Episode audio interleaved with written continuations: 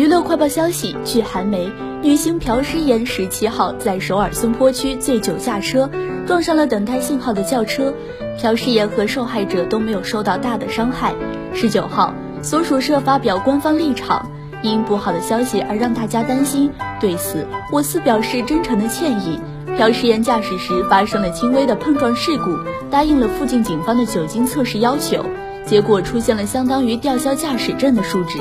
不管是什么原因，我司对所属艺人发生类似事件深感责任重大，朴诗妍也在深刻反省。